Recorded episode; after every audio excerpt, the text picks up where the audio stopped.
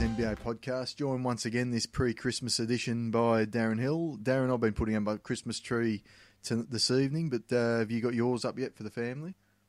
Ours went up Friday night. Yes, it's been a few days already. Yeah, but I, I had the pleasure of I was tidying and organizing the 800 kilograms of toys that we have, whilst um, the others put the tree up. So I avoided the uh, the the back breaking, finger scratching, fingernail bleeding, you know, fake Christmas tree with all the all the little, you know, the wire hooks and stuff that go up. So. So you don't get the you get the fake Christmas tree. Yeah, we're eco people, Daz. That's right. So you know we're, you know we, we get the fake one every year and, and trudge it out.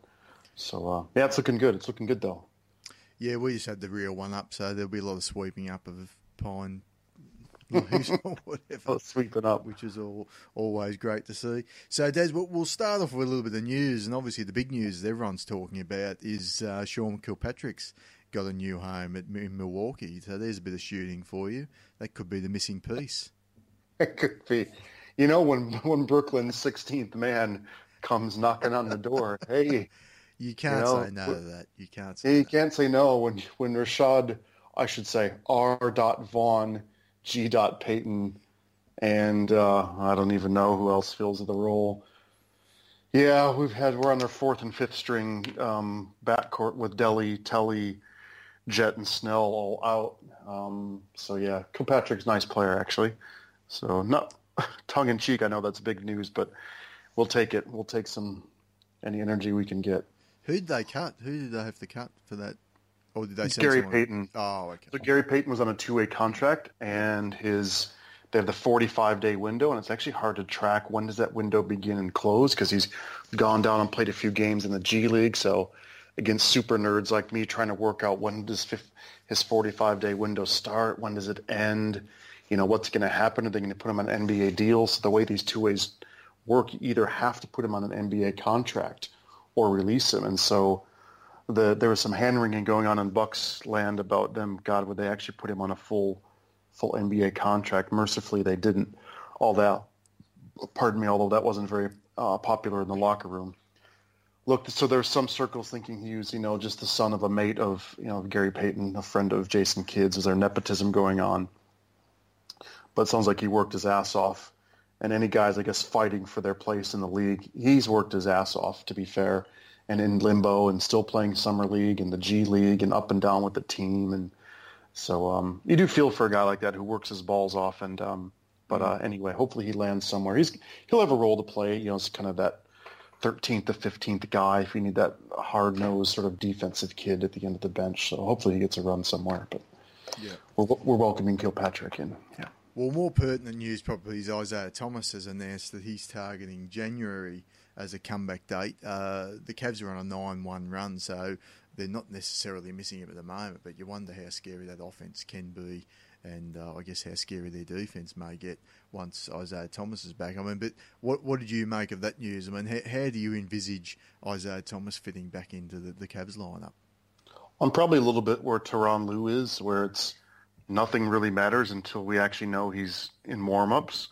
Um, so we say early January, but it sounds pretty optimistic. He's not practicing five on five yet, but it sounds like it's getting close. So that's that's good news for everybody. Um, and I think I've sort of put a circle around January 3rd, right, where the game is at Boston. Yep. So would that be any small coincidence that that'd be his first game? I'm not sure. It might be too much pressure.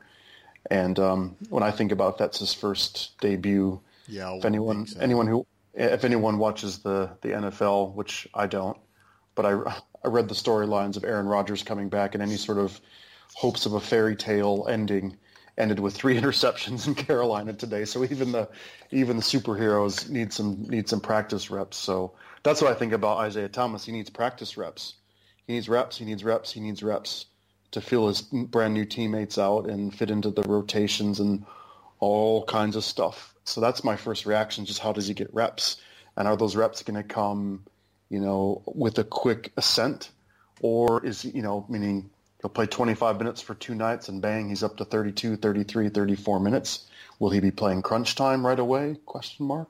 No, well, and or they're going to do a Kawhi sort of. Yeah, that's what I was going to say. I think you'll see a Kawhi Leonard minutes. for Yeah. you know kid gloves. I mean, Kawhi's played 16 minutes a game, 20 minutes a game. Only, only played in the first half against Houston on the weekend, and we might get in touch on that game a bit later. But I, I think that's more the, what they'll be doing with Isaiah Thomas because there's no point throwing him out there and and, and getting him you know, play balls to the wall straight away. Look, my hot take is Isaiah Thomas is better than Jose Calderon. Um, now, that being said, Calderon's taken care of the ball.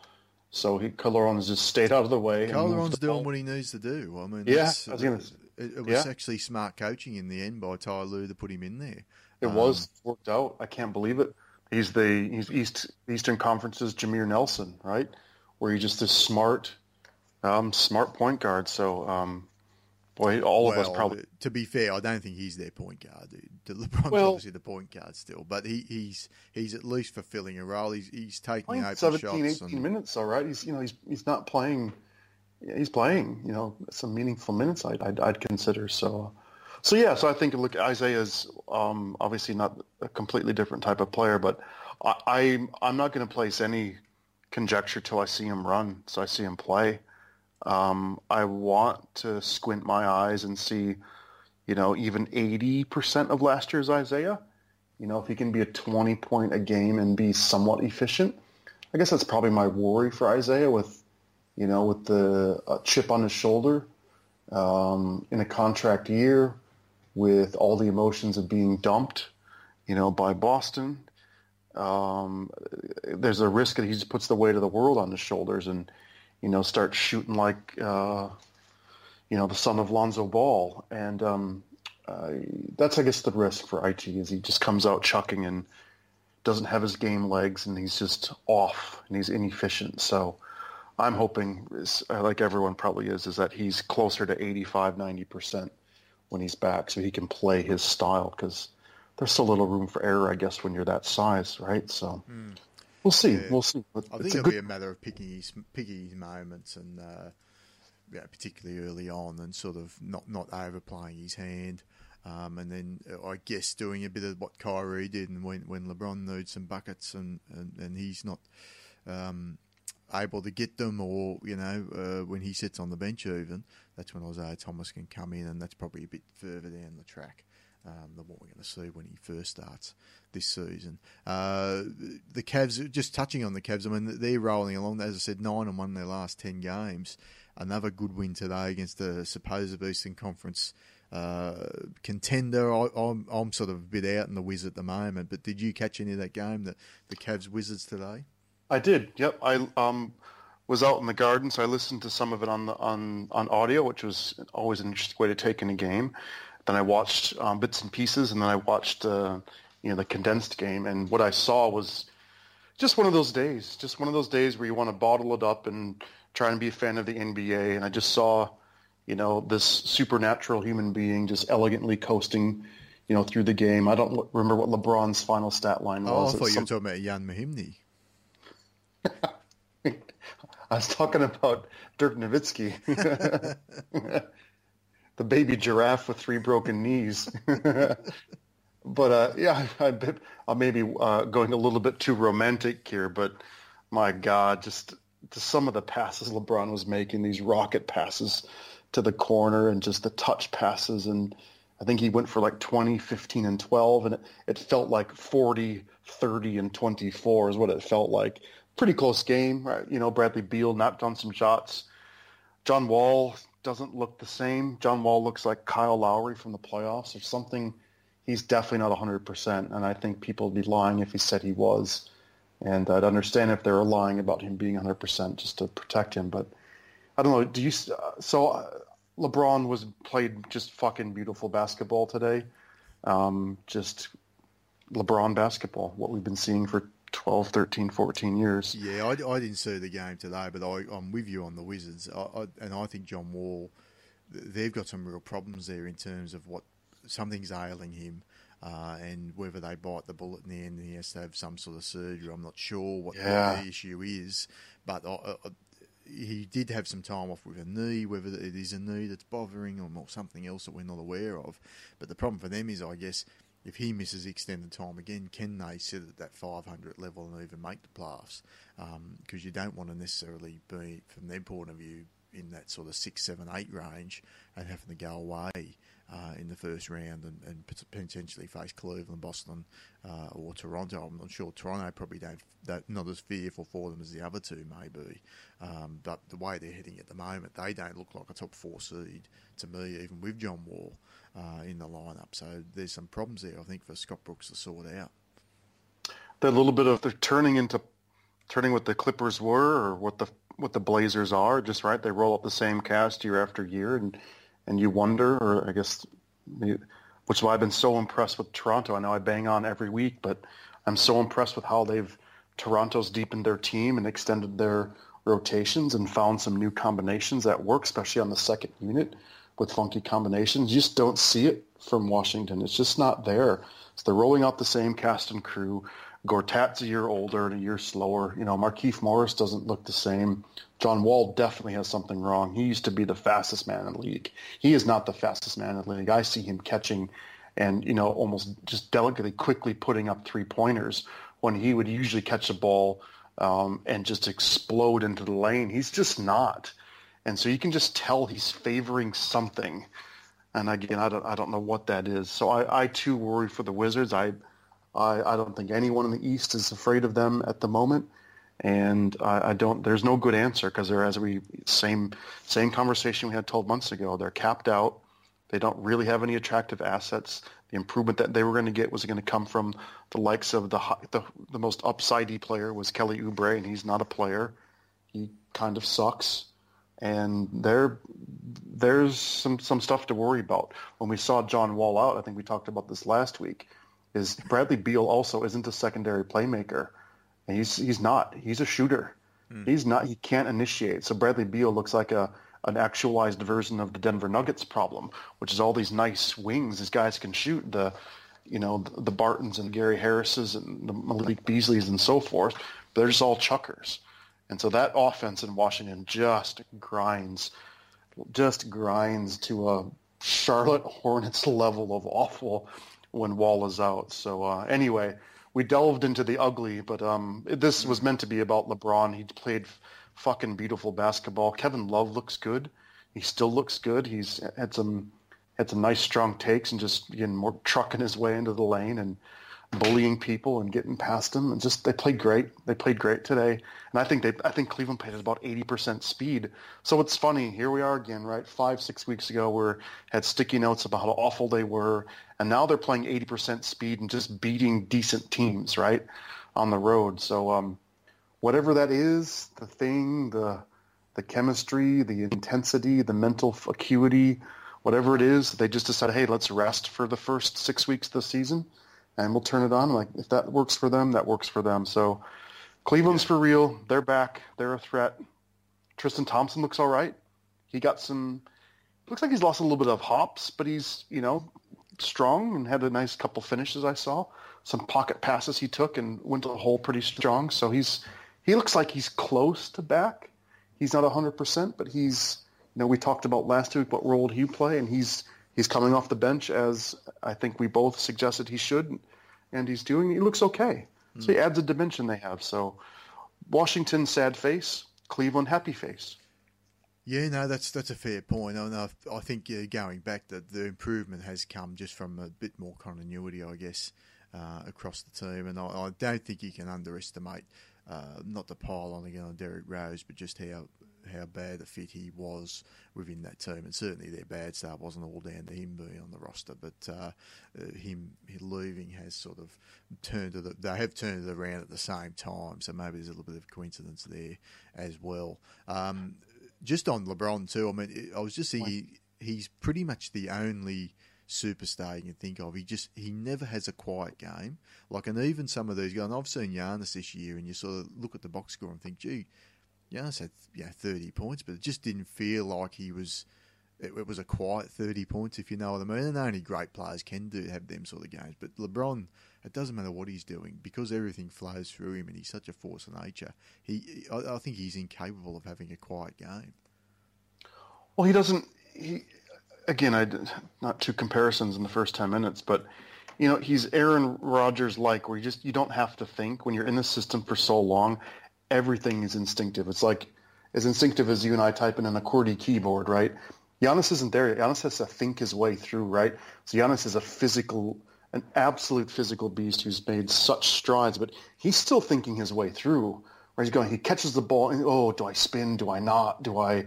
I still see Giannis not fully playing intuitive basketball yet that's where LeBron has been for years, right? Pure, just this blissful Steve Nashian, right? Just intuition everywhere. So that's what makes it so effortless because he looks like he's not sweating. Actually, don't I literally remember thinking and pausing on the screen of the play he made in the fourth quarter because I was wondering. I, just, I got this feeling he's not even trying, and I looked and I, I couldn't find beads of sweat on him. That's not a metaphor. I couldn't see it. And he was barely breathing. So uh, I don't know. He's he's supernatural, and I'm again we're gonna have an audio record, and I'm even a freaking Cavs fan. But if anyone likes basketball, my God, we're if we're not talking about him over Jordan now or soon, or if that maybe that conversation's already over, but I'm starting to get that feeling where like my God, we're, you're watching self-actualized basketball at its absolute pinnacle at a guy at age fucking 33. So mm. I, had, I had a little romantic moment here, Daz, with watching a player, you know, I grew up despising. So um, yeah, I think maybe when he, when he, first went back to Cleveland, there were some signs that he was slowing down a bit. Um, just at the start of that season, and I remember he took off right. to Miami for a little bit, and uh, he just didn't quite look the same player. I thought maybe he's now on the downward trend. I'll tell you, this season he's playing as well as I've ever seen him play uh, even going back to the Miami days. Uh, oh, and and that's the difference, and that's where I think the arguments you're, you're starting to lose the argument if you're on Jordan's side. Um, you know, obviously the crux for for people on the Jordan side is the six titles, but gee, Jordan was never this dominant for this long, and, and you know, just year after year, not after even year, close. You know, um, yeah. he had the six years where he was dominant, but uh, LeBron now, what are we really since? What would it be, 09 now, and we're now in 2017. Uh, and, he, and he was a pretty fair player before that. Him and he made the finals in 07. I'll never take away anything from Jordan's fire, right? And this, I'd almost, can he be more competitive than Jordan? I don't know if that's possible.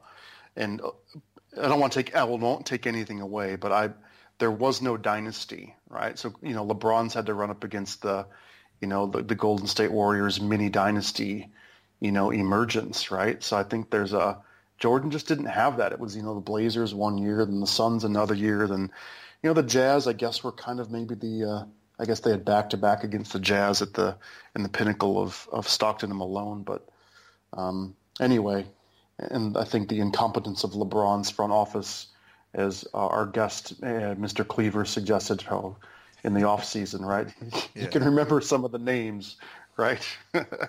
So uh, anyway, if we're if champions, you know, I'm not the I'm not the biggest fan of a team metric being used to measure the greatness of individuals. Basketball is a little different because he has such a disproportionate impact. But anyway, I had one of those moments today where he's just barely breathing. He's 33 years old, and he's just tiptoeing effortlessly around the court, and it's like it's like he's so good. He decided he was going to shoot 40% from three this year, and that's what he's doing. So he's just Mm. Oh, maybe in maybe in August he's going. Oh, what should I do? Oh, maybe I'll practice three pointers and get good at that this year. So yeah, that's what he's done. You know what that has again? I'm I'm I wonder if the synergy data, if we could ever get access to it, the fact that he's shooting so many more three pointers and making them, right? I'm like, he doesn't have to run very far then back on defense. It's actually saving some mileage, not crashing the boards, and super efficient. And you know, he's always played with the ball up top. And you know, my God, he's even that much more of a threat. He's having almost Curry-like impact, drawing the defense out um, that far. And it just makes just holes everywhere um, for him to pass through. So it's just, it's just almost perfect basketball. Anyway, enough of that. I get I get too far. You know, three weeks ago it was just Gaga on the Celtics, and now I've Gaga on LeBron. It's uh, well, I think I'm with you. I mean, I just think I think the Eastern Conference, you just you wonder where the challenges are going to come from. And again, I, th- I, think both of us last year thought maybe Toronto was going to be the best chance to challenge yeah. them. We're probably in the same boat this year, and I think we're both probably in the same boat also of looking at it going, well, they don't trust this Raptors team. But um, theoretically, at least, I think they're the team that are the best placed um, to get. I'm still not a believer in the Celtics. I still think they're the best team, best placed to potentially uh, give LeBron at least a run for his money uh, in the Eastern Conference, the way maybe Indiana did uh, back in the days when he was in Miami. Even though you always felt Miami were going to get on top. Uh, at the end of the yeah. day. Uh, yeah. let, us move on more. Uh, we are, of course, covering the good, the bad, and the ugly from the last week, and the, one of the good was uh, probably the game of the season so far. It's not only the first game to go double overtime yet, it's the first game to go triple overtime.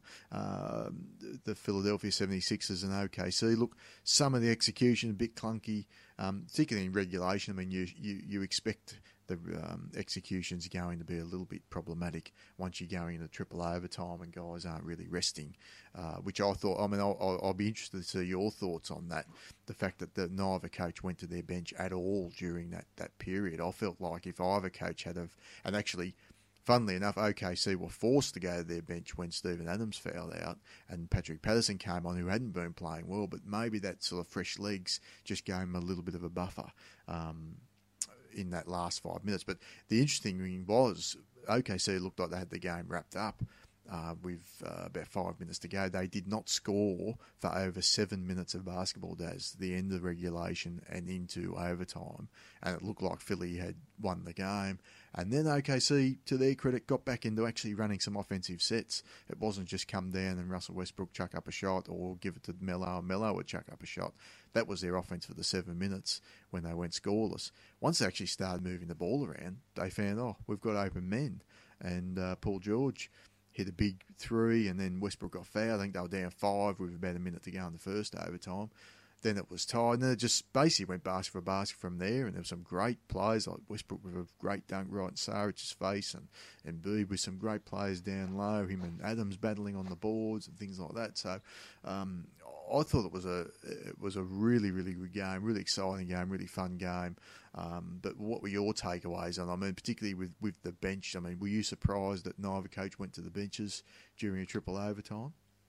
I, wa- I wasn't. I wasn't. So because what I saw, right, is kind of the game within the game was, again, you hear me talking about this being Philadelphia being Joel Embiid's team. It is definitely Joel Embiid's team. And just the jawing, right, Daz, the, the talking he does. He'll get the ball in the post and make a, couple nice plays. And, and that's it's all it takes, one or two plays. And it doesn't matter. Actually, I saw the couple that I think it really ignited it when um, Donovan was trying to be a bit clever, and he had Carmelo at the five. I don't know if you noticed that, but Carmelo had a little run there um, with a small ball lineup at the five, and so he was defending Embiid, or they're just trying to d- deny at the top. And uh, yep. yeah, and you saw Embiid go around him and had a dunk, and Melo followed him, and it was a, it was an and one. It was a pretty innocuous, just you know, spin to the middle, caught it in the lower block on the left hand side, did a little spin and kind of up and under, nothing nothing Hakimi and just to rotate on a much smaller player. And Embiid just gets up and flexes and shouts, and one, and one, and one, and one. You could see him just, and, Mar- and Melo's like, come on, man. Come on, man. Shut up. So that was about, when was that? Early third quarter? You know, the game was starting to hit. So the third was an electric quarter. That was a fun quarter. Um, so I, that for me, Daz, was when you asked the question, am I surprised I didn't go to the bench? What was happening? The game started to become really personal, right? That was the that's not like fuck you coach. You fucking take me out. I'm gonna stab your wife in the eye. Like that's what i felt like. The game was it, everyone got really really invested in it. And the crowd right? So say what you will about the about philly but the the crowd was every possession.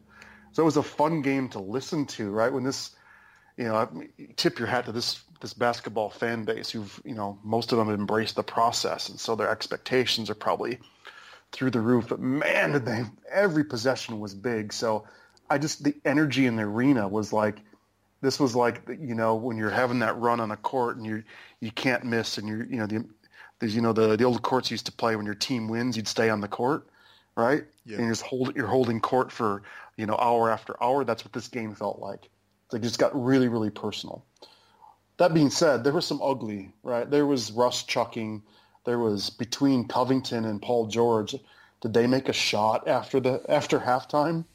Like Covington's had a spectacular year, but when you shoot 15 three pointers in a single game and only hit three, you know that's something uh, something bizarre is happening. But anyway, Well, that's he what I kept shooting Covington. I mean, I'll give him that because he did hit another big three. I think he was three of seventeen when he hit it. He was two of sixteen, and then took the big three. And they said it was interesting because Brett Brown uh, wrote up the play for Covington, um, which sort of showed that he's just going to keep backing the guys. Confidence. That's right. That's right. Well, he had to shoot 20 times because uh, it, he hate picking on a rookie who, you know, had 12 points, 11 assists, four rebounds, you know, nine rebounds, four steals, and played 52 minutes and had the ball in his hands a lot. Ben Simmons, but he he just play, he felt like a rookie in this game. I So thought was- he was invisible. He was invisible. Thought Yeah, he was just- invisible. he, he he's he is terrified. He's no longer ineffective at shooting jumpers. He's he is terrified. Like it, he's on. He's like Andre Roberson. We'll come to him later. uh, Terrified of putting the ball up. So he's Well, he's not only that, Daz, to interrupt you, but he No, is sir. um, also terrified of getting fouled because he's not shooting well since that Washington game Yeah. where they got it. They did the Hacker Simmons. Um, Yeah. he's he's not even being aggressive going to. he's the rim 'cause down to doesn't want get fouled. 55. 55. He's under 56 percent for the season. Yeah, shooting fouls. So he's you know it's still a, a point per possession, which is better than him shooting jumpers. So you just still don't really want to foul him. Um, but uh, anyway, you're right. So he's so he was putting uh, Covington in bad spots, and Redick I know had some late late shot clock chucks that he had to throw up, and so it was just a really strange shot distribution. I thought from Philadelphia. You, you know, I'm not the biggest Saric fan. I thought Saric was also a bit invisible. So it, for me, it That was, was almost the guy that didn't make sense being out there. I, I thought get Saric off at some point. Yeah, I'm like I thought Booker should have got more of a run, mm. just to just do something different to muscle. Now they like Sarge being able to chase Melo out in the wing, I guess a little bit more. But again, when you're you're poor man Ilyasova, I don't I don't really want you playing 49 minutes in any game, let alone a game that the crowd is just they were dripping with emotion on every sort of possession. So um, so that was for me. So I, I- I saw it was a lot. Of, yeah, there was some hero ball, right? Russ doing some hero ball crap that he usually does. Um, Embiid talking, which I didn't like. Um, I, I still don't like that. I don't.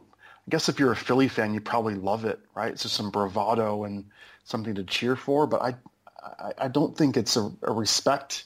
I think he's not quite found, you know, his place in the game yet. And so all the vets are like, "Come on, shut your fucking mouth. Do you actually win a big game?" And then right, my other my little ugly from the game. So great was the the good was the the intensity. Good was the actual, you know, the the mano a mano took the game personally. Good was the excitement of it. And there were some big plays and some big shots. Don't get me wrong, but then some of the ugly was just the execution, right? Philly in particular, end of OT, end of OT and end of the triple OT when they had a, you know, Redick is shooting a, a shot four feet, five feet behind the three point line, and as you hinted at, when and Adams went out, Pat Patterson had actually a nice closeout and blocked that shot, basically that ended the game. Yep. So um, yeah, look, there was some, but I guess that's to be. Again, I hate criticizing a team who's run by a rookie like Ben Simmons, but you can see that there's just the execution on both sides of those teams. It's a recurring theme with Russell Westbrook over the years, and it's it's it's something that Philly's going to have to contend with. And I don't know how they're going to.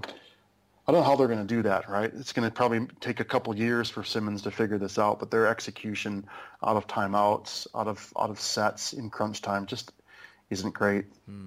So, but awesome game. I don't want to take away. It was awesome. Do you remember who hit the winning shot? Was it Roberson on It that was- reverse? It was Roberson. I've never seen a guy more scared to try and shoot a layup in my entire life. well, do you remember the one in double overtime? That's once. he, Do you- do missed. you remember what he happened? it. Yeah. So for the for, for listeners, if you didn't see the game, this it was classic. I think it was was it first or second overtime? It was second overtime. I think the second believe, yeah. overtime. And okay, it was like ten seconds left, and OKC's kind of got they had to stop, and they're in transition, and the game is tied. Or I think it's 106, 106, something like that. And it's like a three on two, and OKC just this beautiful pass from you know from uh, from Roberson back to Russ, and Russ instead of taking the whole right back to Roberson for a wide open layup, and he literally missed a wide open layup, uncontested, under the basket, and that sent it to triple overtime. And he was borderline inconsolable on the bench. Like he's crying like a toddler who'd got his toy taken away. Like he's like the guy who's afraid of shooting anyway.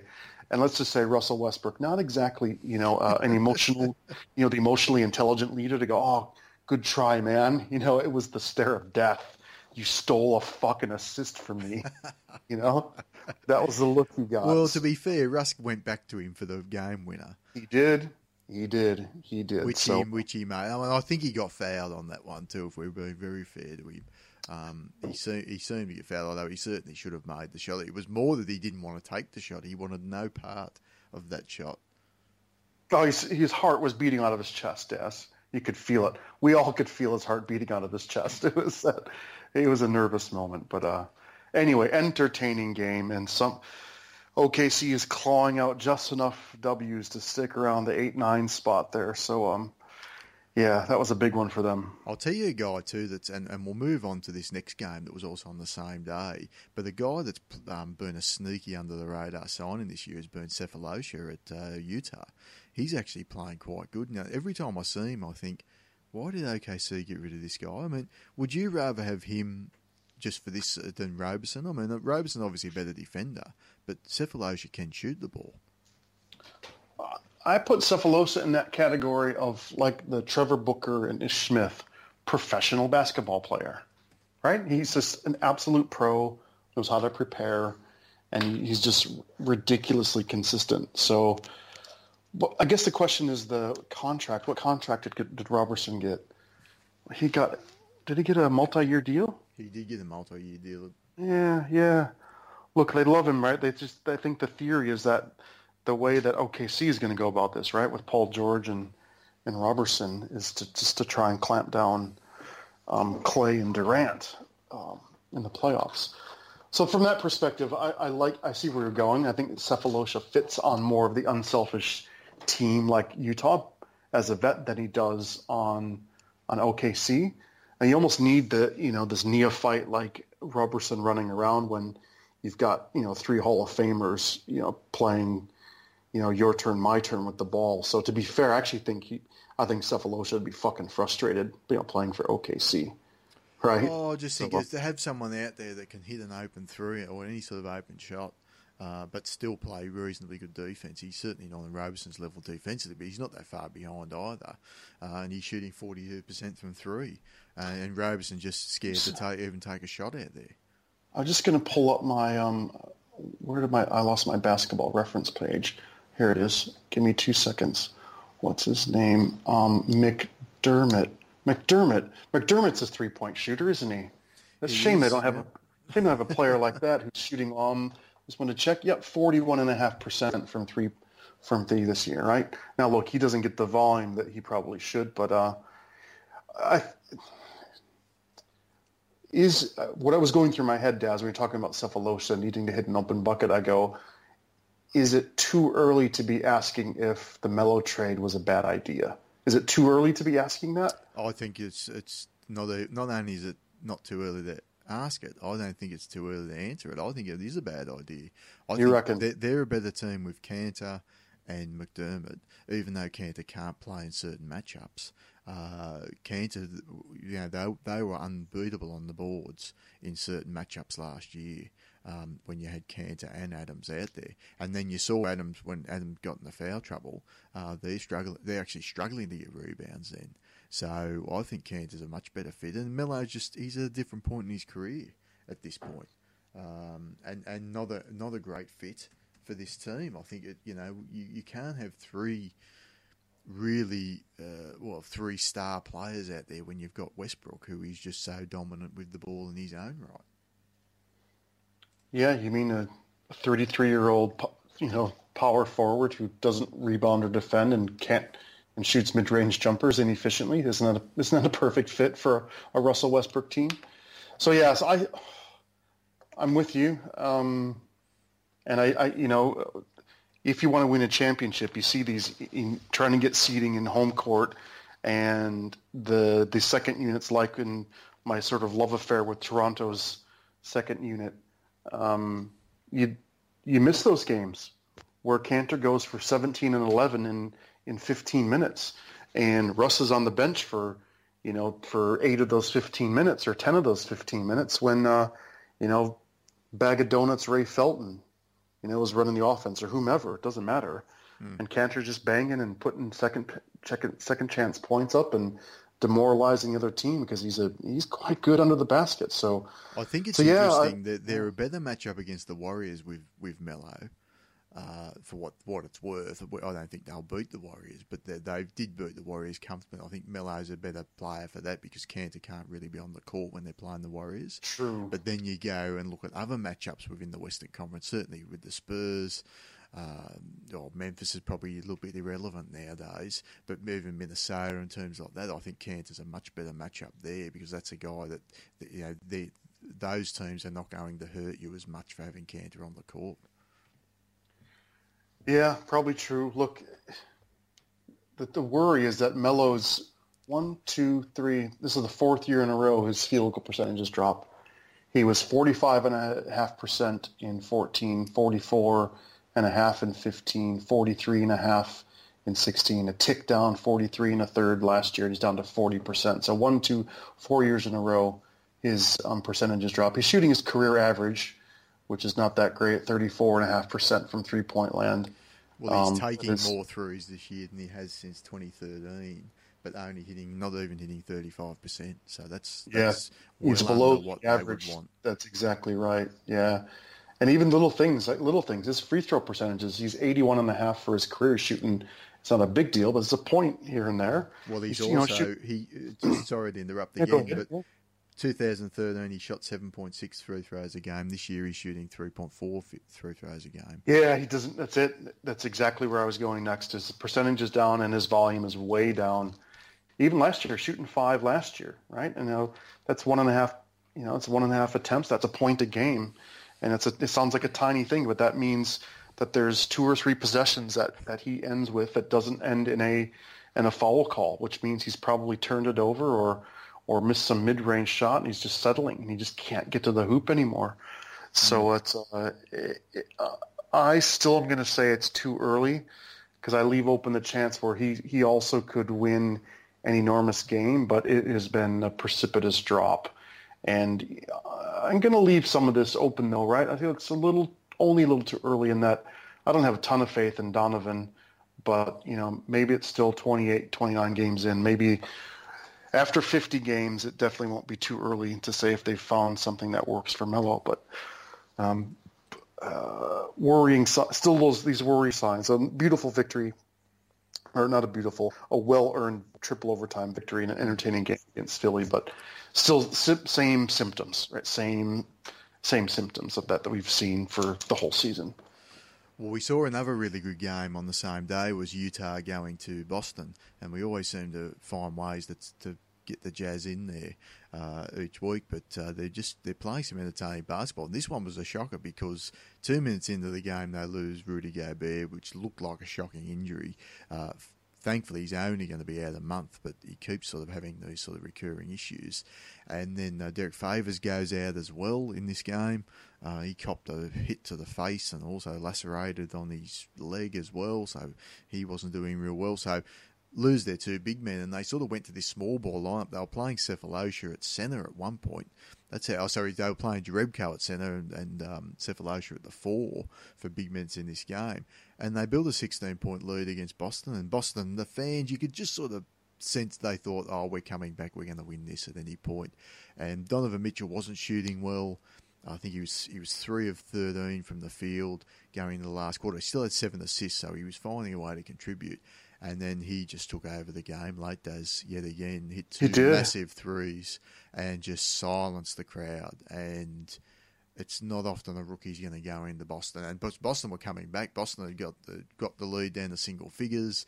It was down to around seven, and you think, okay, here they go. You know, Utah's going to struggle to score. They were sort of Rubio kept them afloat offensively. That's how bad a night they were having all around. And then Mitchell just sort of said, "I've got this," and you just went, "Oh." and he certainly did two two big threes, including one right in Horford's face, which was a really difficult shot, and just shooting him with confidence yet again, and then they ended up getting a quite a comfortable victory uh, in Boston. Look, I, we they keep coming up, don't they? The the Jazz and the Celtics probably should when their records what 24, 25 and 7, whatever it is now. But it's just these amazingly coached teams, right? Quin Snyder and and Brad Stevens, the two um, you know, two pretty boys who come from the college ranks who just just to coach fucking smart basketball. And it's not like the Celtics played awful, right? They only had eight turnovers the entire game, mm. right, against that Jazz defense. But this this was all about the Jazz. You're right. Gobert goes down in a Austin Rivers Jr. where Derrick Favors just sort of slumps. Now, very unlike Austin Rivers, this looked kind of out of Favors' control. I think they were fighting for a loose ball, and he, he fell backwards. And there was I don't think there's anything Favors could have done to change his trajectory. But that's always a horrible thing when you see a guy land on the side of his knee. Mm. So Favors, a giant man, lands on the side of Gobert's knee, and I think I think the planet thought that's a fucking ACL snap. It looked like it, so thank God it was just a strain. But and then Favors himself got Jaylen Brown just uh, sort of like how Jaylen plays, is just swinging his elbows all the way to the hoop. So Jaylen's going to the basket and his elbows are everywhere and gashed Favors something, opened up his eye, and he didn't come back, did he? He had a massive cut, mm. like a Tyson cut over his head. So you thought Gobert's done. Favors his favors. Gobert plays two minutes. Favors plays ten minutes, and then what's it happened? Jonas Jerebko, right, draining threes all over the court, getting offensive rebounds. Ekpe freaking Udoh he played meaningful, meaningful minutes, and and but for for me that those that's interesting and that's good, but the Utah Jazz are a totally different team when Rodney Hood decides to play, mm-hmm. and Rodney Hood decided to play this day, and he he drained a bunch of threes and was generally competent all over the court. He just he looks like a fucking NBA player. Just you wish you'd get someone's brain implanted. So it was just nice to see the Jazz, you know, just brilliantly coached team having their, you know, basically their second unit play massive starter minutes for the whole game and hold off a full strength Celtics team who just uh, Kyrie was Kyrie was Kyrie. He played brilliantly. Um, Tatum was a rookie though. I saw Tatum. He talk about disappearance. I saw a little couple worrying signs. I thought maybe this is the rookie. It's one of those games where his rotations were bad, his help was bad, his help was, help was lazy. He passed up some open shots. He just he looked out of sorts. So I don't know if he has the flu or. Oh, I, I think there's a... there's a lot of hype in Boston at the moment around Tatum, and I hope he's not reading some of the the stuff that's been written about him. Um, because and I, and I think there's inevitably they're going to hit the rookie wall as well at some point. I think it's yeah. early in the season to maybe be talking about that, but but maybe you know there there might be some. Uh, some sort of believing his own hype and things like that, and, and thinking that it's a bit too easy. Um, and when you're shooting 50% as a rookie, uh, you're probably entitled to think everything's a little bit easy. So um, maybe he's coming back to reality a little bit, uh, Jayson Tatum he's had three or four rough games here this week. He got trucked in Detroit. He was awful against the Bulls. Couldn't throw it in the ocean. Played a couple good minutes against a, a completely useless Denver team, and then awful against Utah again. So he's just sort of yeah, maybe it's a bit rookie, but he he looked like a weakness. I guess that was my point, where he's gone. You know, he he looked like something to be exposed. Mm. So um, the Joe Johnsons and, and Donovan Mitchell and even Rodney Hood were kind of taking advantage of, of, of Tatum's sort of deficiencies. And he didn't play much. I mean, Stevens had to go away from him. So Semi Ojeleye got a 20-minute run. Marcus Smart played a ton of minutes. So um, he, you know, it was just one of those days where Tatum didn't have it and just had, had nothing. Mm. So um, anyway, very, very well played game. Good on Utah for holding him off. And the unlikely heroes are Rubio nailed a huge three late in the fourth. And just as you said, he's going to be a storyline for for a long time. Mitchell was silent. You know, he had he had Marcus Smart on, didn't do much, and then he had three possessions in about a six possession stint. I think you already said he hit two threes late in the 4th mm-hmm. and then after he hit that second three, he drew the defense out, slices into the lane, hits this beautiful pull up jumper that pretty much iced the game after Boston cut it down to six. Mm. So um, just watching Donovan Mitchell play closer, that's pretty cool to watch a rookie on the road in a in a venue like the Garden close it out. So mm. kudos kudos to your Jazz for um, playing some ridiculously smart and efficient basketball. Well, some some interesting questions for them. I mean, it's probably something that kick, down the track, but a dirty little secret for them is they've actually played better when Gobert's been out this year. and it's pretty clear that they can't play Gobert and Favors together. So there's some decisions I think from a roster construction point of view for them to make.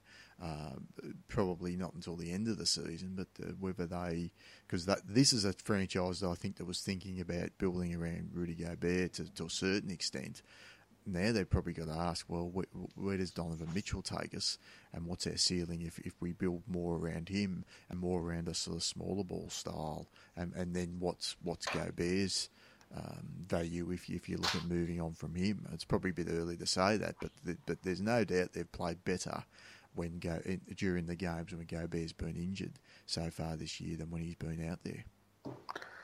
Yeah, well, I guess it's, given we talked about though, right? We talked about this in the off season where I was the skeptic, where I said, you know, you're kind of pretending you're going to run the offense more through Gobert, where he plays more of a, you know, a peak Dwight Howard or a DeAndre Jordan. You know, lots of one five P and R lots of, you know, rim running and lots of transition and even some post sort of stuff. And I go, but but then where's your scoring going to come from? Because that's that's still inefficient basketball. And so that's what's that's just the fact. When he sits, you've got to play someone who's got more of a, a rounded game. And Favors has played pretty well when he's healthy. Mm. Um, it also opens up minutes, like as you were already hinting at, for uh, Ingles to play big minutes and, and Rodney Hood when he's available, and dare I say, you know, smaller lineups. But um, you know, chubby Alec Burks has played all right this season, hmm. right? Mm. So he shot he shot in thirty nine, shooting thirty nine percent from three. So I go, Where's the points going to come from? They're going to come from the wings. And so Rudy opens up the floor a little bit. So you're right. I think it's early to be talking about the. He's a year removed from Defensive Player of the Year, if I'm not mistaken. Did he win it? No, I, he didn't win it. Draymond won it. Draymond won. He finished second, didn't he? Second, yeah. yeah. He finished second. So I think it's a bit early. Um, but you're right. Gosh, you have to you have to not you have to call it out. You do have to acknowledge it. Mm. And um, something to watch for sure. Something to watch. Yeah. But uh, boy, if we're um, if we take a look, at, we'll do this. I think maybe next week or certainly before, maybe on the break, start looking at the early sort of playoff picture. And you know, hey, Joe Johnson's back as well, right? And hmm. Joe Johnson's bang played 30 minutes against um, you know, against Cleveland. You know, they lost a tough game in Cleveland. Uh, was that today? Yeah, they've got a ridiculously tough schedule in December. Uh, they, they do. play the Rockets twice more in December. They play OKC again. Oh, sorry, they play the Rockets once more. They'd already played them once. Uh, they play OKC again. Uh, yeah, they've gone Houston, Milwaukee, yeah, Milwaukee. Chicago, Boston, Cleveland, Houston. Yeah. Yeah, so it's yeah. a really tough sledding in, in December. So they're going to fall back a little bit, but the schedule does get easier for them. So I still expect they're going to be at the bottom end of the, the Western Conference playoffs. Uh, not as high as I had them originally in the season, but obviously there's been some injury issues there as well. Uh, yep. But I, I, I notice uh, I'm a bit offended though, Daz, that you say that going into the post is inefficient basketball because San Antonio um, won another close game on the weekend. Uh, this time against Dallas, uh, they're actually now 20 and eight without Kawhi Leonard in the lineup. They're 0 2 with Kawhi Leonard in the lineup, if you can believe that. So it was interesting. They they played Houston on uh, what, did they, Saturday. They sit, did they sit Kawhi in the Dallas game? They set Kawhi for the second yeah. Dallas game, yeah. So okay. they played, uh, and Pop does this occasionally, particularly if the Stars aren't playing well. He'll just sit them, and he'll just say, if you're not going to give me the effort and the intensity I want, I'm going with the second unit. And the Spurs were down 15 at the end of the first quarter. Uh, Pop pretty much spat the dummy with the starters and said, You're not coming back. And I think Kawhi didn't play at all in the second half. Uh, Lamarcus only played sporadic minutes. Tony Parker didn't play. And he just went with the backups for the most of the game. And they only they ended up losing by 15. So basically, the backups kept the team afloat. Um, and it was amazing. The crowd were really it seemed like the crowd and I was listening to the Houston callers, and and they're what some of the biggest homers in the league, and they were very pensive because Houston have blown some leads to the Spurs in the last couple of years, and the Spurs just kept it around that sort of ten. They kept getting towards the sort of ten point mark, and then the Rockets had hit a few shots, and I think had there been any other team, you would have thought there's no chance that uh, the Rockets are going to blow this, but there was just a little bit of nervous energy, I think, in in the arena, and they were happy to get home in the end, but. I think the, the, the key thing for that from the Spurs was they're going to be looking at that game now and, and saying the, the first team, look at how the second team played. And that's where Pop will get the video and he'll say, look, this is what we need to do. Um, and obviously do it at a higher level using your starters. So I've seen Pop do that many times over the years where you think the Spurs are going to get blown out and then the second team comes in and actually makes it a competitive game. And then the next time you play the same opponents, uh, the first team play a lot better because you've got that sort of video history of how you should play um, against the team. D'Antoni didn't pull his starters until three minutes to go in the game, so it was a game that was looking at one stage they were up by 28 the rockets it was looking like it was all over um, they actually had to not sweat it out it's probably too, putting too fine a point on it but it was a closer game well they went on a was like a 13-0 run 15-0 something like that It were they got it back, yeah. I think yeah. they got it back to 13, and then you were yeah. like, okay, you can actually see a pathway to victory for the Spurs the way it was going. They were playing really good. DeJounte Murray played excellent. Uh, Brandon Paul came out, and Brandon Paul actually hit Harden with a hard foul, and that yeah. sort of turned the game because then Harden just hit two three straight in his face, and that was the end of the game. But um, and you know, Brandon Paul hit some shots which it wouldn't normally. He's not been a great three point shooter so far this year. Bryn Forbes continues to play well.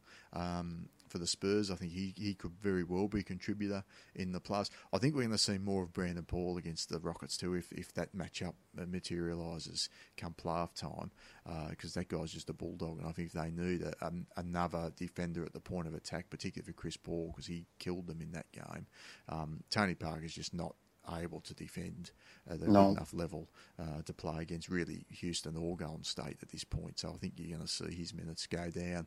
But I wouldn't be at all surprised to see Brandon Paul come in. Maybe even Kyle Anderson might play some minutes, and, and they're basically using him like a point guard as well as Kawhi uh, for some some minutes out there. So I'm, I'm I'm interested to see the Spurs. I guess from the point of view of what lineups is Pop using out there because uh, they're in an interesting position, Daz, because we're what are we, 30 games into the season or thereabouts, they're pretty much locked into the three seed because they're not going to catch Golden State or Houston, and I can't see Minnesota, Denver, or OKC catching them because they're already about five games clear of the teams behind them, and they're five games behind the teams in front of them. So it's now just a matter for Pop to sort of look at it and say, well, what are we going to do? Uh, or what lineups are going to work, and, and I guess look forward. And obviously, they're looking at, at the Warriors and, and Rockets and seeing uh, who they need to do, beat there. And and I saw it again against Dallas. I mean, there was some funky lineups that Pop was putting out there. Then and I thought they're just sort of kissing these games away, and then they finished the game on a 13-0 run, and somehow pulled that one out of the fire. But that was more just an epic collapse from the Mavericks than uh, anything fantastic the Spurs did in that game. Uh, so I think that's going to be something to watch, I guess, uh, from the Spurs' point of view, because as I say, they are in an interesting position that you wouldn't normally be in at this point in the season. Yeah, you would. Not to mention the fact that, you, or you did mention the fact that they, you know, their best player um, hasn't played yet, basically. So, um, so you say they're locked into a three. You know, I, I, are they more likely to fall to questions? Are they more likely to fall to four, or rise up to number two? Which is more likely? I think they're more likely to fall. Yeah, I, I, I mean, think the Houston and the Golden State are too deep. Is that that's yeah. more respect out of Golden State and Houston uh, yeah. than anything yeah. else. But I just I, I, think there's going to be resting of players. I think there's going to be different line. They're, they're going to be managing Kawhi's minutes for. And I guess yeah, you're sure. The teams behind on just who's afraid of the Timberwolves? Nobody. Who's afraid of the Blazers? Nobody. Who's afraid of the Nuggets? Nobody and then you just down to the only team you're still afraid of is Oklahoma City figuring it out. You're not afraid.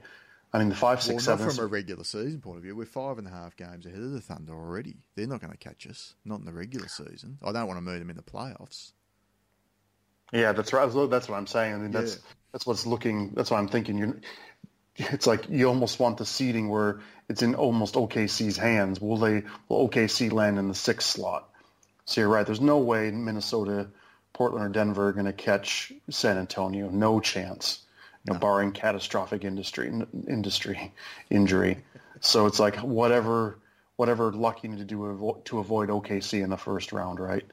And I, you just hope OKC ends up in the four, I guess, right? Well, the Pelicans are a sneaky bad matchup for the Spurs as well. We're probably looking too far ahead here, but the Pelicans absolutely destroyed the Spurs And I think a team that can match up with the, the Spurs front court, uh, the Spurs are going to have problems because that's their competitive advantage Yeah. most teams. Well, we'll talk, or we won't talk about that. I've watched the Pels again this week, and I'm just the, their brand of ball is just not something I can stomach anymore. But uh, I, f- I don't fear them. No one should fear them in a seven-game series. Any given night, no question. Three-game series, if such a thing existed, yep, I fear the Pelicans. But over seven games, over seven trials, that that helter skelter, whatever it's called, it's just it's just not going to hold up. Not to the brain power of the top three teams in the West. So anyway, Well, we do digress. quick question without no someone. Who who would your money be on to get the four seed out of you've got Portland, Denver, New Orleans, the Thunder, and the Jazz? I'm still going Thunder just on pure talent and defensive potential. Yeah, and it's all, they're only two games, two two and a half behind Minnesota. Yeah, they're two and a half games behind the Wolves, who currently hold a four slot. So I'd still pretty confidently still put my cash on Oklahoma City. What about you? Uh, you think Minnesota can hold it? Give me Portland. Really? I'm more impressed with what they're. I just I'm not a believer in OKC uh, from what I'm seeing um, at the moment. I've, I've seen a few games of Portland. I think they're playing they're playing pretty good basketball. Um, I loved them in early November. I loved them with with um, Nurkic, but he's been he's been out, hasn't he? Is he back yet? Is Nurkic back? he's back now. Yeah, He did play. He played against the, the Hornets. He's just back. Okay. Okay. they've been destroying the East too for whatever reason. Portland. Look, that that changes that team entirely. To be fair, I, I thought Nurkic was out, but that's that does make them. Did they flipped? They flipped the switch, didn't they? They're like seventh or sixth defensively. They're playing Um, good defense. I mean, yeah. McCollum is is play, go, taking another step. Um, I think in his development, and, and he's changed his game a little bit too, um, where he's taking more threes now. So, and I love we love Lillard's game, um, and even they've sort of found ways to get Evan Turner involved where he just doesn't totally stink.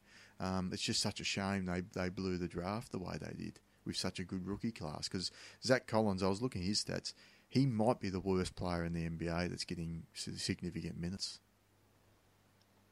He's not an NBA player. I just He doesn't look it. He doesn't I just can't. Bel you just can't believe these things when they happen, can you? When Treveon Graham over in Charlotte is horrible as they are, yeah, it looks like a player. And that being said, um, Charlotte's giving run to Johnny O'Bryant III and Michael Carter Williams, two, two, two outcasts from the 67 loss Bucks from three years ago, are playing minutes on the freaking 2017-18 Charlotte Hornets. So. Uh, Anyway, I digress. Yeah, um, let's not. I'm not going to watch the the Pelicans. I'm not going to watch the Hornets. I do like the Blazers. I love them, and, and they showed some awesome signs in November. And I think maybe with Nurkic, we'll see. And if Aminu could find some, if he could find some consistency, I think that's the key to that team. He can find some upside. He's shooting the ball. He's lights out from three point land. If he could find some more touches and just find the confidence to get some more, you know, to, to get some more takes. And, you know, it's a bit on Stotts to change the style of CJ and Dame as well to get him more involved. So Minu, I think, holds uh, kind of the key to their upside in a way. So um, Yeah, well, I think Ed Davis has been a part of their defense too. He's really played well. he's solid. Yeah, he's another pro- another professional basketball So- player. So And then there's some continuity there, I think, too, that, that has helped them. Um, and that's probably part of the defense as well, just having the same team that they had pretty much last year. Um, yeah, now that Nurkic is fully integrated within the team. So I like the Blazers. Look, I don't think they're going to make big noise in the playoffs or anything like that. But uh, if you said to me, put a put a wager on today who gets that four seed, I'm, I'm edging them ahead of uh, the Thunder. I'm not a believer in the Nuggets the Pelicans or the Timberwolves. And I actually think the Jazz could even sneak into the sort of six seed ahead of them three teams if we're putting OKC in the five seed. Um, I've the Timberwolves. I've seen them that many times this year, and not once have they impressed me. They've not done one thing to impress me, and yet they're sitting there seventeen and thirteen. So I can't quite work it out. I just we're gonna. I have to stop talking about them almost like the same. On the same way, I have to stop talking about Charlotte, and I'm going to stop talking about New Orleans in the ugly category. Is if you um, if you check out what Andrew Wiggins hasn't been doing this season, um, further evidence to his his downfall or lack of integration or his stymied development, or pick your pick the angle by which you want to look at how his game has not changed, is uh, Dunc'd On had their um, top ten players. Mm. Right, their top ten players. I, I think they. That, yeah. Yeah, interesting. Listen, if, if, if people are into that, really fun. So this is their top ten players who are age twenty three and under, and this their their criteria was basically for not for their career. Like, who would you rather have on your franchise? It wasn't just performance this year, and not surprisingly, Giannis was number one, and then the usual suspects are up there. And there's some debate around was Fultz on and Fultz not, but you know, it was a lot of the you know Giannis and Karl-Anthony Towns and Porzingis and you know, AD had graduated. He's too old now, but players like that at the top, right? And then full of a whole bunch of rookies from this class, right? Um, from Mitchell, even Dennis Smith made the list, and you know Tatum, Jaylen Brown snuck onto one of the lists, and then they do a bit of honorable mention stuff where the Jamal Murrays of the world kind of come up, and Devin Booker's come up, and Andrew Wiggins didn't even make the honor, honorable mention list. Is the point of my story? So they talked probably about 14, 15 players, each Danny and Dunk did, players under age 23. Even Jabari Parker got an honorable mention because of his, again, they, as Dunk says, it's just so unusual to have someone of that size to score so efficiently, you know, from the inside and shoot 38% from three. Even Jabari Parker with twice ripped ACLs getting mentioned over Andrew Wiggins. And that's to basically say, you know, would you rather have this player on your team? Mm. Further evidence that this his his game has fallen off a cliff, and if that's fallen off a cliff, and um, Jimmy Butler and Taj Gibson haven't and, and Tibbs haven't taught that team to play defense, then what do you have? Well, there's a point that, that people are making that part of the defensive struggles is that they're just playing so many minutes and they're genuinely tired. And I'll, I'll be interested to know how much value there is or how much credence there is to that because this is pretty much the only team now that is just slogging their players to this extent where you're playing nearly 40 minutes a night uh, with Butler, Wiggins and, and Towns and how much of a mental and physical strain that's putting on them towards the end of the games when you're coming up against players that just are not putting in that that sort of minutes. So I think there's some questions being asked at Thibodeau, and that now that doesn't excuse what Wiggins is doing. I mean, Wiggins the other day, and you know I had a rant about this. I've got him on my fantasy team, and he's got he had 22 points, which that's fine, well done. He had one rebound, zero steals, zero assists, zero blocks, zero fouls, nothing. Just did not contribute one other thing other than that rebound, and that's just to me that's just not good enough for a for a um, max well, it's, player it's, getting that sort of money. That's right, and it's also pick your metric. His defensive, offensive, defensive rating is a minus eleven. His VORP is negative, meaning he's not even valued replacement player. His you know box score plus minus is a minus two point seven, which you know, means a you know uh, estimate number of you know points per 100 possessions a player you know gets above league average. He's way below league average. Um, defensive box plus minus is way below league average. It's pick pick your metric, right? His usage is plummeted 24%, which is predictable, I guess, given that team. His field goal percentage is way down. It's like pick your metric. You know, value, uh, counting stats, efficiency stats. It's all down, and that's that's a worry that's a real worry. God, it's hard to believe he's only 22 years old. Um, yeah, but, but, the ship's about to sail. I mean, I, and I've been one that said, "Look, yeah, let's be patient. Let's wait and see." But he's gotten, he's actually gone backwards uh, in the last couple of years, in my view, his game and that's the worrying thing. There's you're not seeing development. I mean, even you know we've we've talked a lot about Brandon Ingram. Let's not, we won't go down that wormhole again. But there's a guy that's starting to show some signs. I still don't think he's going to be the player they thought they were drafting, but at least you're seeing some improvement. You're not seeing improvement from Andrew Wiggins. If anything, we're seeing regression. You know, I tweeted this to Dunk, uh, Nate Duncan himself when he, he mentioned that you know we didn't even give Anthony Anthony Wiggins. Oh, here he goes. Here it was. well, it's just so stuck in my head. Drink. All right. Uh, That's drink the drinking game. yeah. Jeez. He's not even Anthony Wiggins. It's Alan Wiggins. So I got a new new A. The Jesus. Wiggins family, the Wiggins clan just keeps... A Wiggins. and oh my God, they just grow. as I tweeted it out, and I said, you know what his career tra- trajectory is starting to look like? Monta Ellis, the super exciting young player who can do everything athletically and get to the basket at will, but does absolutely nothing else, and he'll only be, you know, that 25 point per game score on a 30 win team, or someone who the you know the top, you know, the top eight teams in the league just want no part of. He's starting to feel a bit, bit Monta Ellis in my. I think Monta's a better, better player. Monta had Monta- some playmaking. Monta actually did do some playmaking. It's that's I think that's harsh on Monta Ellis from what I'm That's- seeing this year.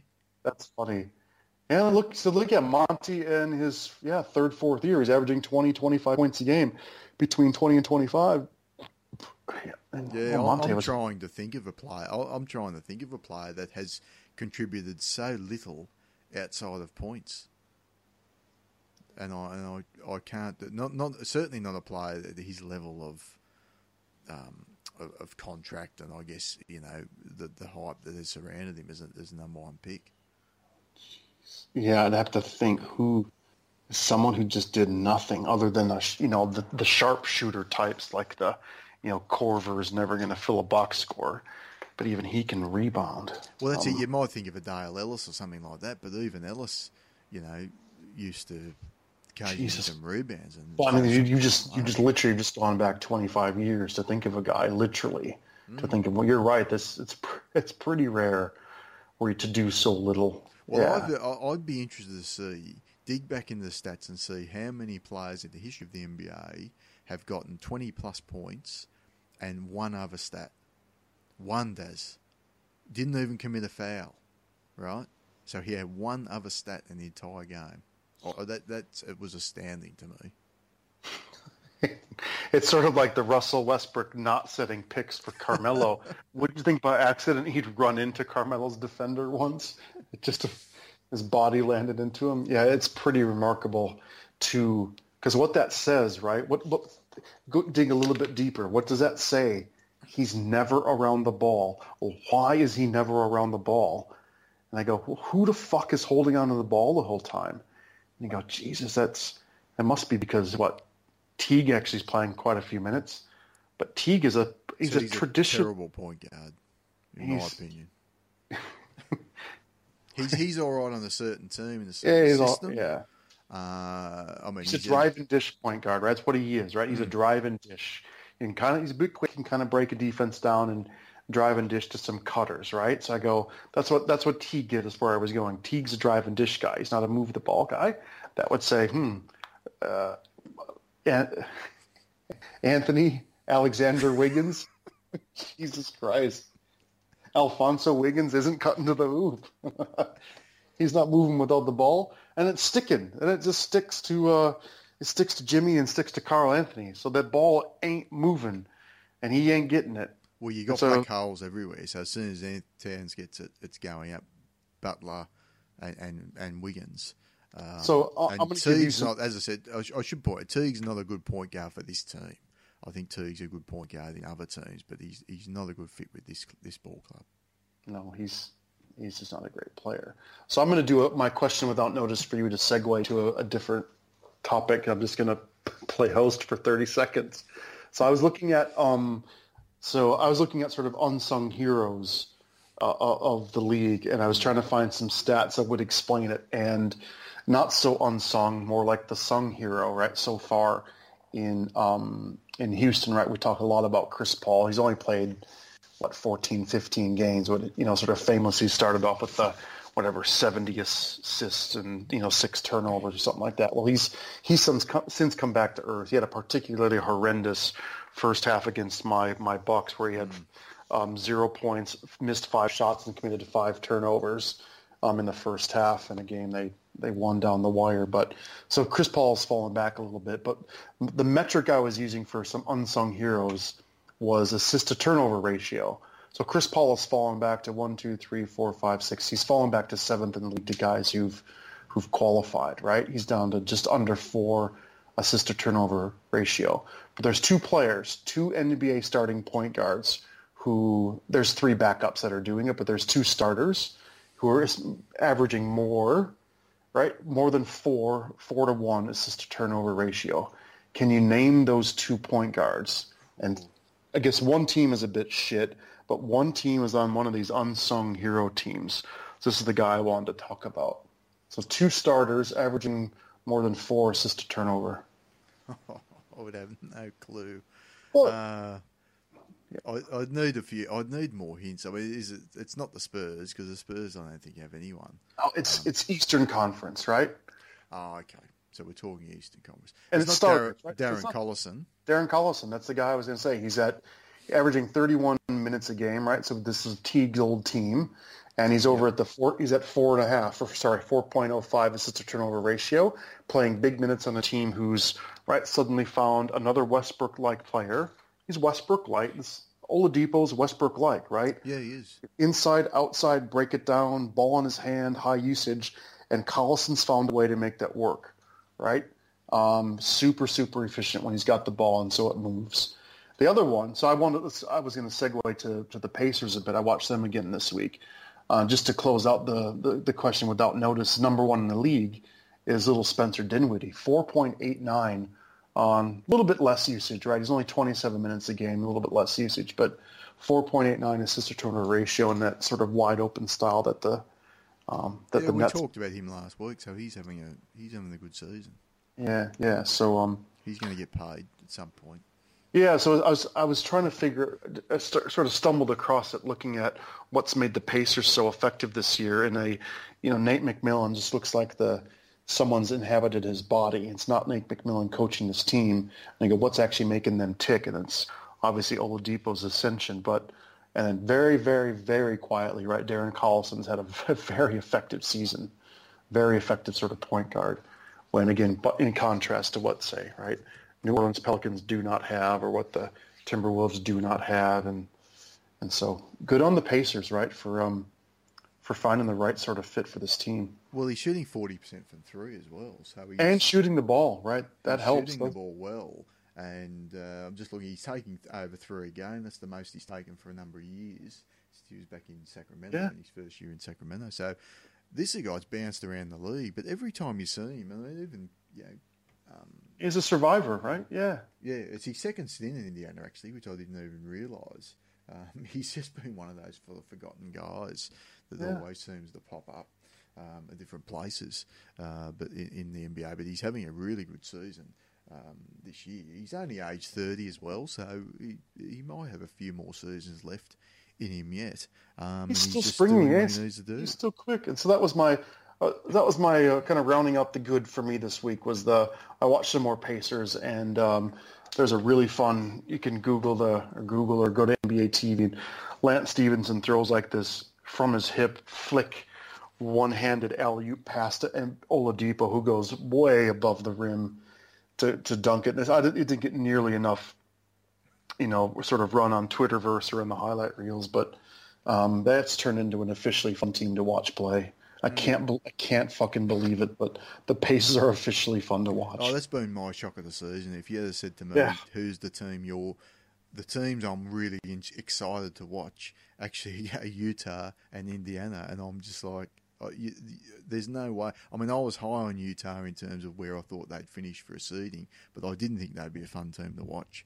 They're a legit fun team to watch, and so are the Pacers, and it's just it's shocking to me. Yeah, that's their genuine league pass team. I know. I'm actually checking out who's Oladipo got this week. So, uh, mm. so let's let's do a quickie. Who are your uh, you know, forget Houston, right? Who are your who's the other sneaky fun league pass team at the moment? Oh, let me go to the standings. The Bulls. hey, did you check out their schedule? They won five games straight. Well, they didn't just win five straight. They have won five straight, but in this week they beat the Jazz, the Celtics, and the Bucks, like mm. three genuinely tough teams, right? That's, so they're not beating, you know, the Nets and the Hawks and, and the Kings. They've won some games. They frustrated the fuck out of the Milwaukee Bucks. Yes, couldn't believe it. Uh, the Knicks at home actually have been a good watch this year because they're 14 and 5 at home, and it was good. And we touched on it earlier in the season. Good catch. Good to see That's that the Knicks are, are, back um, and, and Madison Square Garden's a place to you know the Mecca, not quite yeah. the Mecca again, but you know you just sort still. of get that history of, of great games. I mean the LeBron, I still think the Cavs next game was the best game I've seen this year. That that performance from LeBron, yeah, was, uh, was pretty outstanding. Um, uh, probably to touch on the Trailblazers again, I've been enjoying what I'm seeing from Trailblazers recently as well. If you want to go to the Western Conference team, um, and just I could just watch CJ McCollum. I just love what love what he's doing at the moment, um, off the ball and everything with the with the Trailblazers. So they're a team I'm, I'm also enjoying watching. But my my sort of three are the Pacers and Jazz. I like the Sixers as well. They're generally playing some entertaining games, even if it's it's frustrating at times the lack of execution. Um, the Knicks at home and the Trailblazers. But who who would it be for you? Yeah, look, I mean, I had my little romance with the Cavs today. I, you know, as, as good as they are, I don't really watch. I watched a lot of them early when they sucked for some reason, just happenstance. But they've been playing some fun basketball. Um, uh, who else have I secretly liked? Um, no. the numbers surprise. Again, we've talked about this last week. The West has so the West has really disappointed me right? I thought I was going to watch 15 or 20 Timberwolves games this year. I'm already ready for that that full body dry heave to check out. I like Portland. Denver frustrates me to hell. That that low IQ half, I'll never forgive them for. The Pelicans, I just cannot watch that that chaos um, that that that they play because anyone can initiate the offense. Just nothing structured. It's just loosey goosey street ball. Um, OKC is oh, just I like watching OKC in the first half and then stop watching. Yeah. Then that's good. All the fun players and the Clippers are hurt. The Lakers are awful. The Suns are worse than awful. And then we don't even talk about the other teams. So sadly, right, it's a, and I was going to take a step back. The league, from a league pass perspective, I thought there was going to be, you know, three or four games every night, Daz, that we can't miss. And we've had, let's be honest, right? We've had days where we were chatting offline going, oh, is there anything to watch today? Oh, you know, the Wizards a bit gimpy, and mm. oh God, do I watch Andrew Wiggins suck again? And oh, geez, Spurs, Mavs, don't put me through it. And oh God, you know, Spurs, Mavs was a good one, but no. Um, Do what I'm saying though, right? Injuries the, has played a part too. I mean, the have. fact that you've they got no Kawhi, do. no Gordon Hayward. Um, you know, there's there's no Isaiah Thomas still, so that has sort of played a part um, in it as well. If you get the if you get the advance notice that the real Milwaukee Bucks show up, they're really fun. Like Giannis is really fun. Mm. Their big three are really fun. In that game against Houston, you know, some of the ticky tack refs aside, it was a feisty, and Houston was in very very engaged. So that was a feisty sort of game. So maybe it's the Pacers, Cavs. Who was your other one? Yeah, the Jazz are kind of fun, aren't they? The, the, Jazz and the Knicks at home. And the Knicks at home. Yeah, yeah. Mm. So last thing I want to talk about, Des, because I've sort of just gone through our spreadsheet. We we touched on most of the bad sort of things that we wanted to talk about. This is an ugly thing. This is what I wanted to sort of talk to you about um, to finish on. And we just you just touched on, and then you said they're worse than awful. Well, I, I even I, I, think they're the worst franchise in the league at the moment. That's the Phoenix Suns. What is it? Mm. I mean, and I guess the big question is how the best way to develop players, and whatever they're doing in Phoenix, they, they seem to me to be doing it wrong because I'm not seeing much development, if anything, from that team. And they've, they've amazingly won 10 games, but an interesting stat that came out of that when um, uh, Nate Duncan again was doing a, a, some analysis on the Phoenix Suns, and he said their opponents are shooting uh, the worst percentage in the league from three. So there's been a little bit of luck to their 10 and 21 record that they've put up at the moment. Uh, and what I'm seeing from them is, hey, you look at Marquese Chriss, He's shown me some signs at times, but he turns up this year out of shape. Doesn't look like an NBA player to me. What I've seen of him this year. Josh Jackson. I was high on Josh Jackson coming into the season. He looks lost out there, um, and his his stats are absolutely terrible. They're sort of Zach Collins like. That's how bad you're talking about his stats. Dragan Bender doesn't look look like he's developing at all. Uh, Alex Len hasn't sort of shown much. Not that we're expecting major things from him. Devin Booker looks like an offense-only player to me, even though the sort of the, the upside is real. Um, but I mean, what you, have you sort of seen much of them?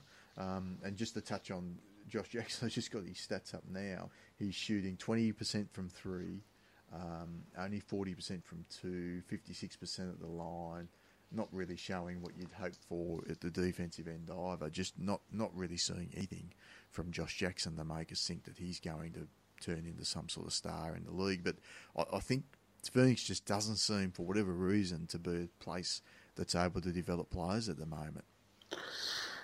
Yeah, this this goes. We've talked about this several times within the mysticism that surrounds what goes into player development, and just you know the unpredictability of humans and our irrationality and our frailty, right? So, uh, to what extent is it the talent themselves? To what extent is their developmental techniques? To what extent is it the opportunities they receive? To what extent then is it a you know the culture and you know the standards of performance and those sorts of things? that that surround it? And To what extent is it you know personal motivation and work ethic and those and, and, and those sort of factors? And I I'm not nearly close enough to the game to to to I guess judge that per se. I what I would sort of observe is that it's not any accident that the uh, the player with the highest PER on their team is Greg Monroe, mm. right? That will not surprise you. Where he uh, is the consummate professional at his stage in his career, knows exactly who he is and how he should play, and does exactly what he needs to do, right? And it's by a mile. Like the next closest PER player on the team is Booker. That's mostly because he just scores points, right? And he shoots the ball really well.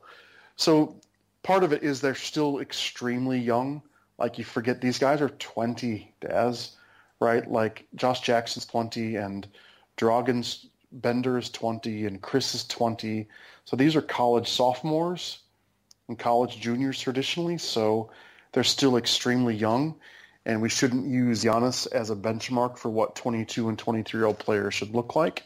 So they're extremely young and don't know where to be and how to be. Um, then there's the, you're right, there's no question.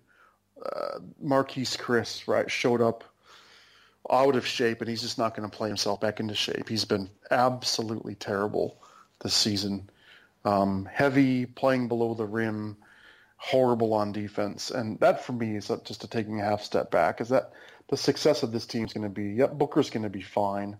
They'll find enough point guard depth to run it, but the entire success of this franchise as it's designed, with now that they've sold off all their meaningful parts with Bledsoe, is is banking on Chriss and Bender effectively, hmm. right? That's the success of this franchise is those two dudes. If they don't develop anything more into what they're at, they're in they're in for a long, long series of ping pong balls.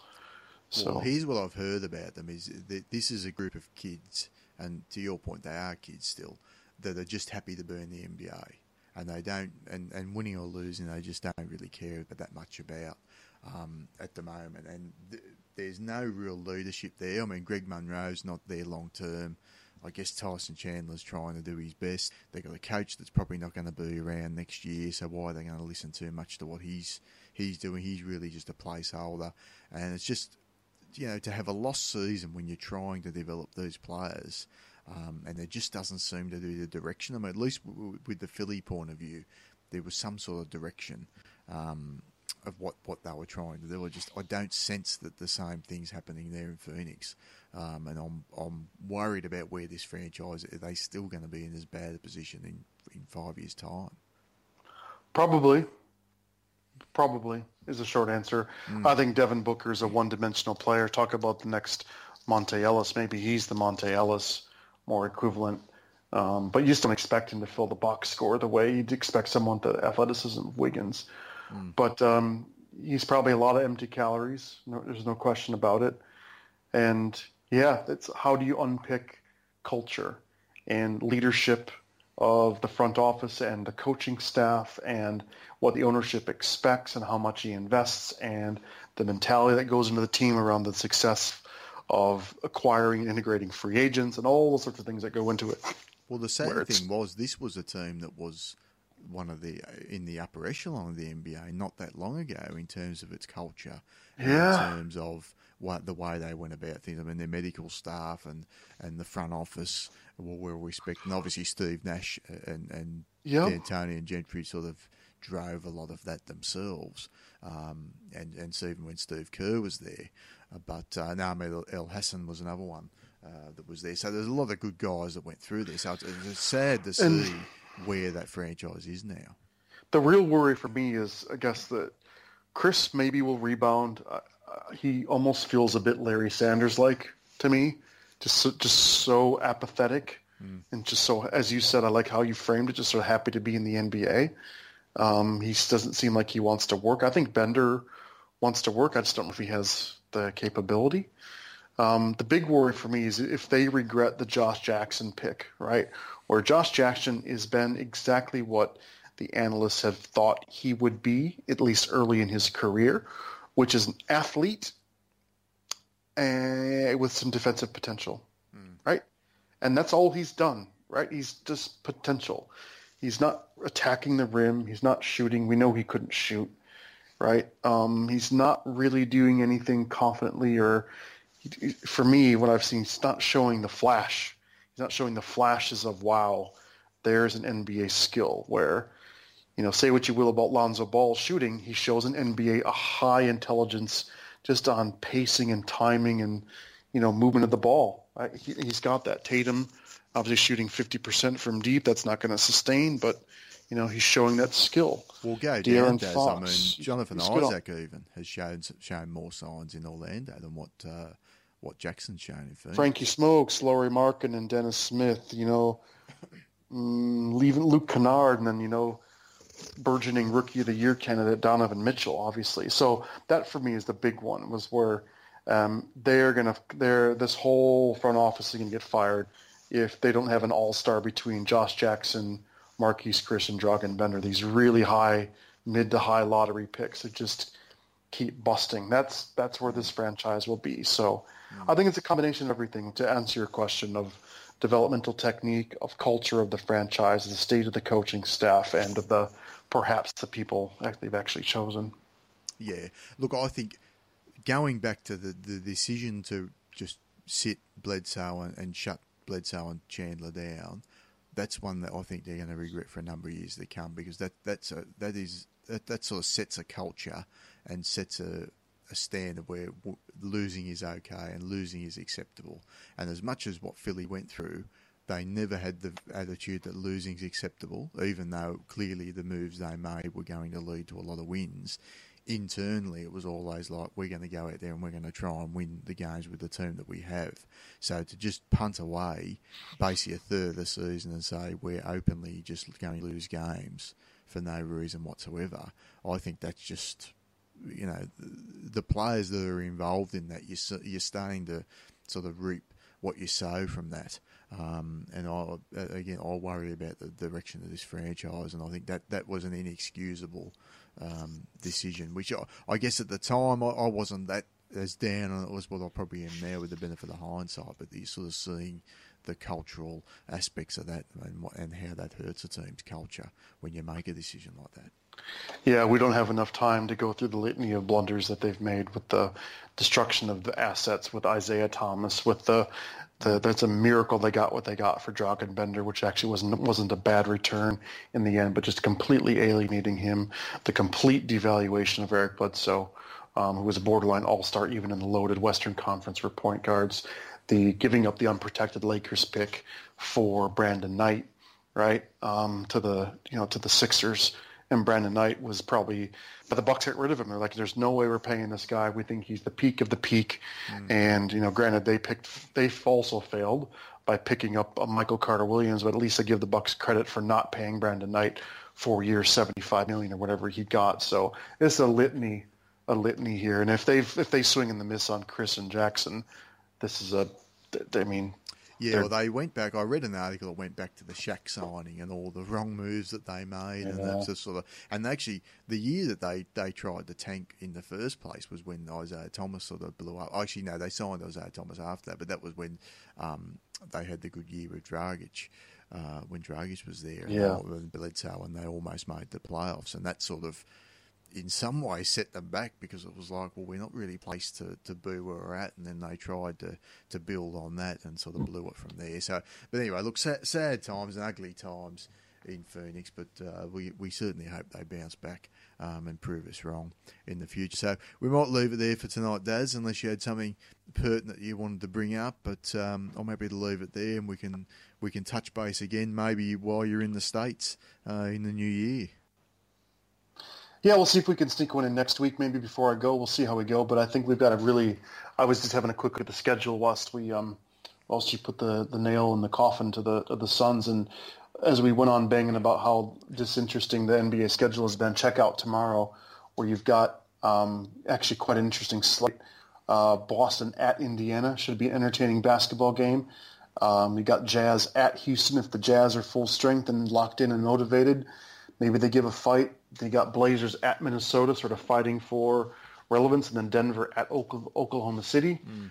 Should be interesting. So really interesting slate of games tomorrow, and then uh, you know I guess in the East you got Cleveland, Milwaukee to see if they can Cleveland can shove the Bucks miseries down further into the conference schedule, and any other marquee matchups this week. I was doing a quick scan. Geez, I think that's the highlight.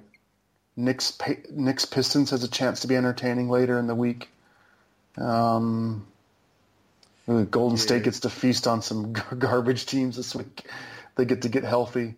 OKC Utah could be a rock fight. Um, yeah, gosh, the Rockets had. I'm sure the Rockets had another matchup at some point in the week. Sixers at Toronto on Saturday. That could be fun. Yeah, I'd say that that'll be fun. I'll Trailblazers at Spurs. That might be an interesting one. That's true well. too. Yes, a couple That's Blazers games this week. So. Yeah. Yeah, but I was, obviously I was the big trying one to find will be Bucks Cavs, I think, on Wednesday. That'll be a good game. Hopefully, Giannis usually gets up for that. Mm. Um, I was trying to find a reason to watch the um, to watch the uh, Nets. I thought I should give them a look. They played some. Maybe there's a sneaky, sneaky, sneaky good uh, league pass game there with the Kings at the Nets. Could be a couple of uh, young fun teams if they're if they got yeah, their. Think... You might want to watch. Uh, well, you can watch that before you watch San Antonio, Portland. So you need five hours of basketball. Anyway, Merry Christmas, buddy. Bye. All right, mate. Bye.